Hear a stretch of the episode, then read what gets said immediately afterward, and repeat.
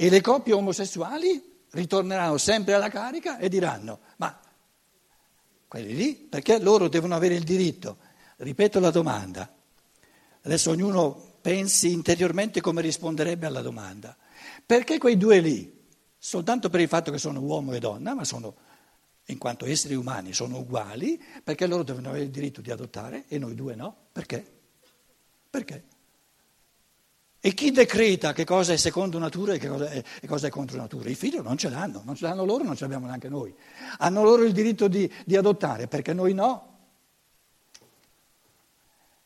Io non sto dicendo, non sto dicendo che un'adozione da parte di due omosessuali sia una cosa bella o una cosa buona, non sto dicendo nulla, io sto, sto trattando adesso il fenomeno, cose non facili, da un punto di vista dell'uguaglianza. Se noi bariamo in fatto di uguaglianza, bariamo con l'umano.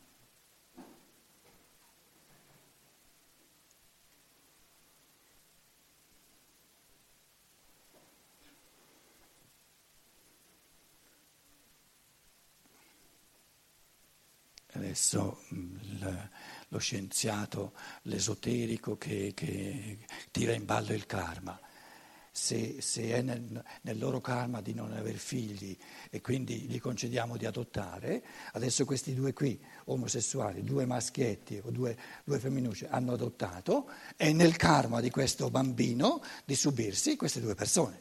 Karma è karma. Se avviene è nel suo karma. Quindi, quindi il karma non va usato come, come diciamo, arma diciamo, moraleggiante per, per, per, per, soggiogare l'umano. Però, ripeto, lì possiamo discutere, il, la faccenda della, dell'adozione è più complessa perché qui c'è, diciamo, il maschio e la femmina hanno biologicamente, perlomeno teoricamente, però teoricamente, la possibilità di procreare, e invece qui biologicamente la possibilità di procreare non c'è e questo comporta una differenza.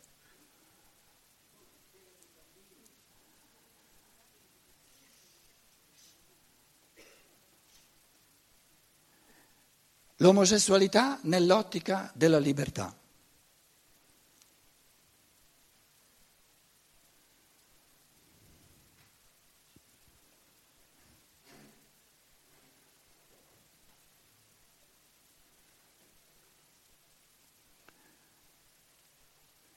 Quando un essere umano non compie, non fa ciò che è proibito, può fare tutto quello che vuole e nessuno ha il diritto di sindacare. Altrimenti non c'è libertà.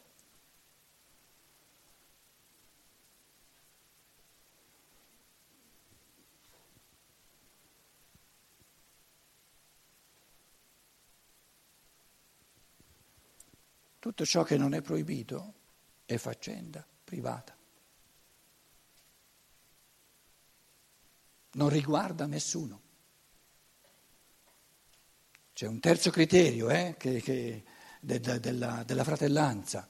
Sono partito dall'uguaglianza, adesso quindi aspettate ad avere un quadro intero finché inserisco anche la fratellanza. Però in chiave di libertà o c'è o sono libero di fare quello che voglio presupponendo che non compio ciò che è proibito o non sono libero. Se sono libero di fare ciò che voglio, sono libero, punto e basta.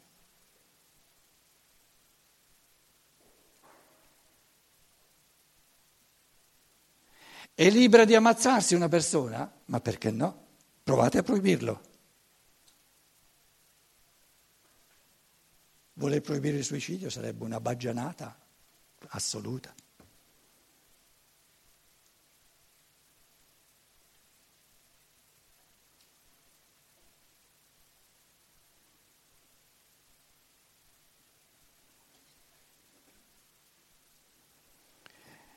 Il, il cosiddetto Cristo, che il Vangelo di Giovanni chiama il Logos, una cosa che ho detto, ho detto diverse volte, il Logos non ha nessun comandamento, nessuna ingiunzione, vi do un comandamento nuovo, amatevi a vicenda, ma l'amore non può essere comandato, può avvenire soltanto in libertà. Però ha una proibizione, c'è soltanto una cosa proibita. Nella logica dell'amore, nella logica del logos. Ed è non giudicate. Perché proibisce? Perché è proibito giudicare? Perché nessun uomo può emettere un giudizio su un altro uomo. Come faccio io a sapere che cosa è bene, cosa è male per un altro? Sono già fortunato tantissimo se lo so per me, cosa è bene e cosa è male. La maggior parte delle volte non lo so, ci provo. Provo a fare una cosa, poi vedo che non mi corrisponde o che crea pasticci, ne faccio un'altra. Come faccio io a sapere che cosa, a che punto della sua evoluzione l'altro si trova e quali, quali esperienze, quali passaggi, quali passate lui adesso deve fare.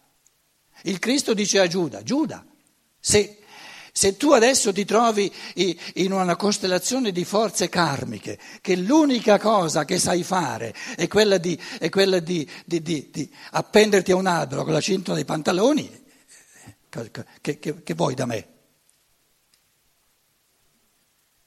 affari tuoi.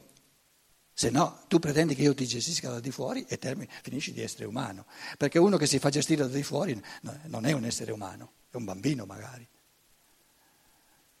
Quindi il Cristo stesso dice al Giuda, Giuda, quello che adesso tu devi passare, l'esperienza che tu devi fare, lo devi sapere tu, si evince dal tuo essere. E non c'è nessuna esperienza che per natura sia negativa.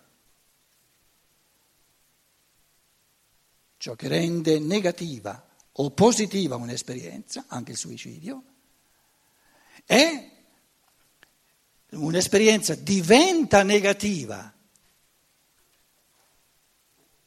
se non non ne trago nessun ammaestramento, se non ci imparo nulla e diventa positiva se imparo qualcosa.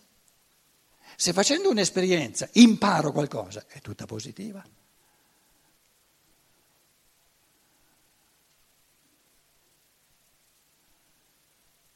Quindi noi viviamo tantissimo di una, un'enorme paura della libertà.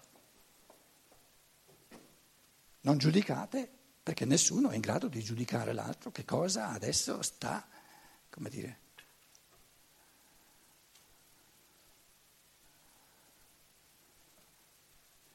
Uno dice alla persona che, che, ha vissuto con lui tanti anni, adesso prendo un esempio un po', un po drastico, negli esempi drastici le cose diventano, diventano più forti.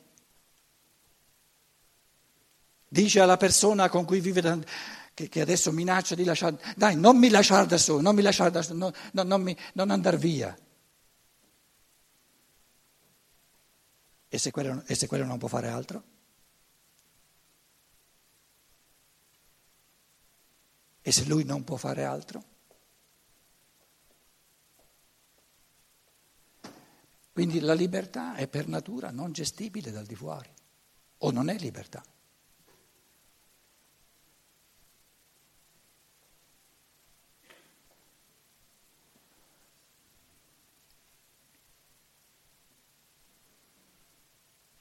Arrivano i moralisti e dicono ma due omosessuali che vivono insieme sono schiavi dell'istinto.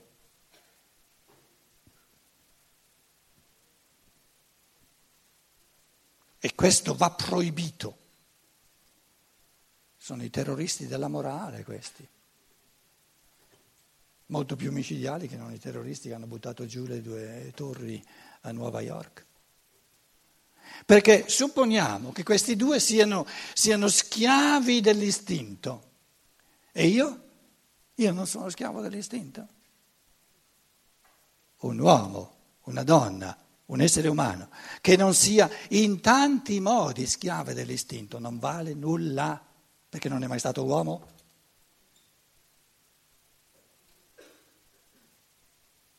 Quindi è nella natura, nella natura, dell'umano, di ogni essere umano, di lottare quotidianamente contro le forze dell'istinto.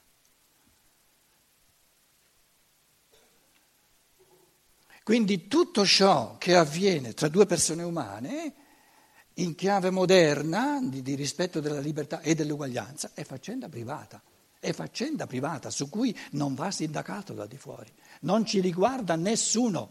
Come due persone si trattano a vicenda, se vogliono vivere sotto lo stesso tetto, se vogliono dormire nello stesso letto, eccetera, non ci riguarda nessuno, riguarda soltanto loro due.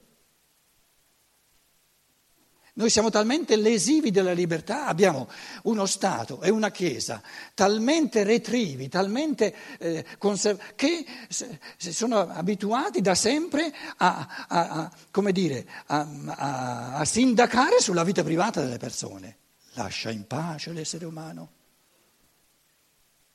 Fai delle leggi soltanto quando c'è un bambino perché va salvaguardata la libertà del bambino che possa crescere, diciamo, in un modo degno dell'umano. Perciò dicevo che l'adozione è più complessa, ci arrivo poi eh, con la fratellanza, integrando con altre riflessioni.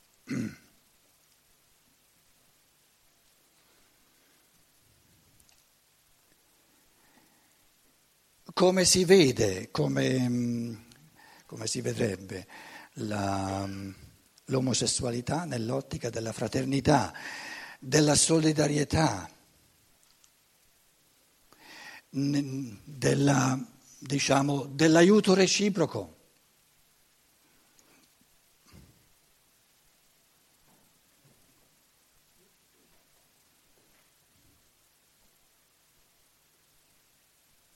Però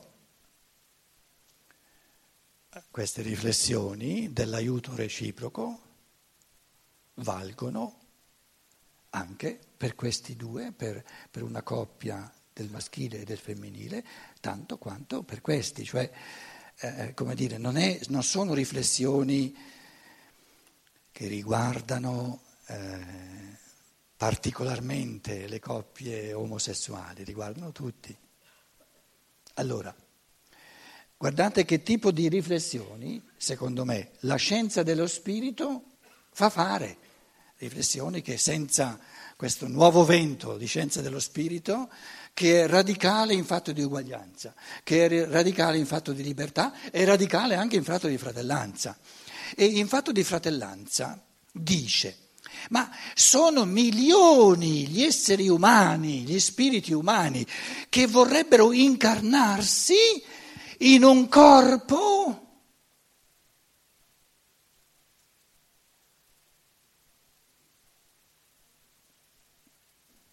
Adesso devo stare attento, se no mi, mi tacciate per razzista.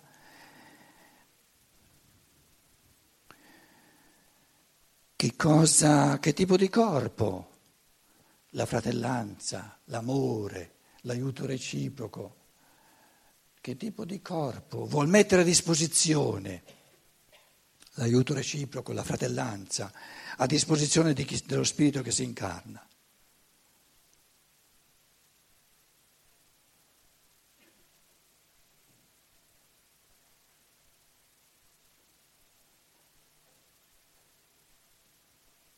Sono tutti uguali i corpi? Le corporeità?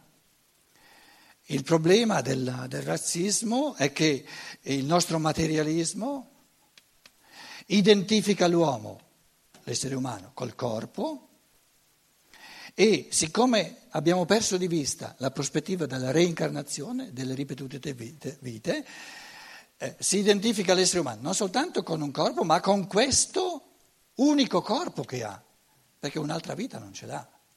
Invece nella prospettiva della reincarnazione il, l'uomo ha diversi corpi uno dopo l'altro e non è il corpo, è uno spirito, il corpo è il suo strumento. E di volta in volta si avvale o diciamo si incarna in corporeità diverse per fare dei cammini diversi.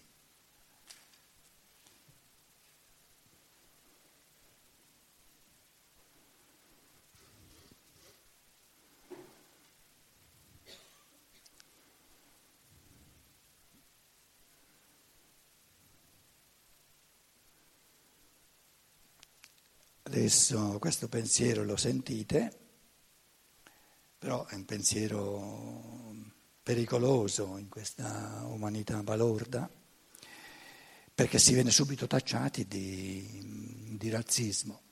Eppure il pensiero, secondo me, è oggettivo,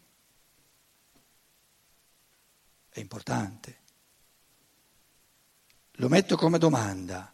Se fosse che sono milioni gli spiriti umani che vorrebbero incarnarsi in corporeità, allora qui vedono là sulla terra no?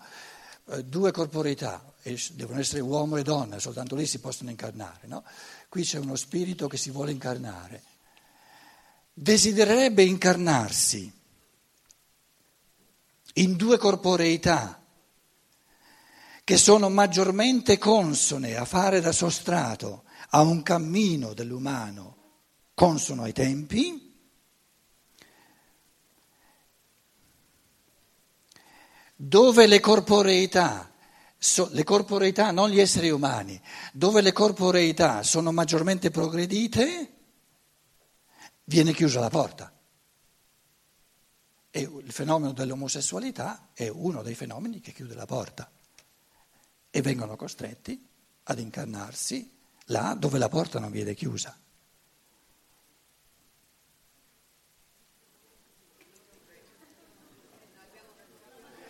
vengono costretti ad incarnarsi là dove la porta non viene chiusa.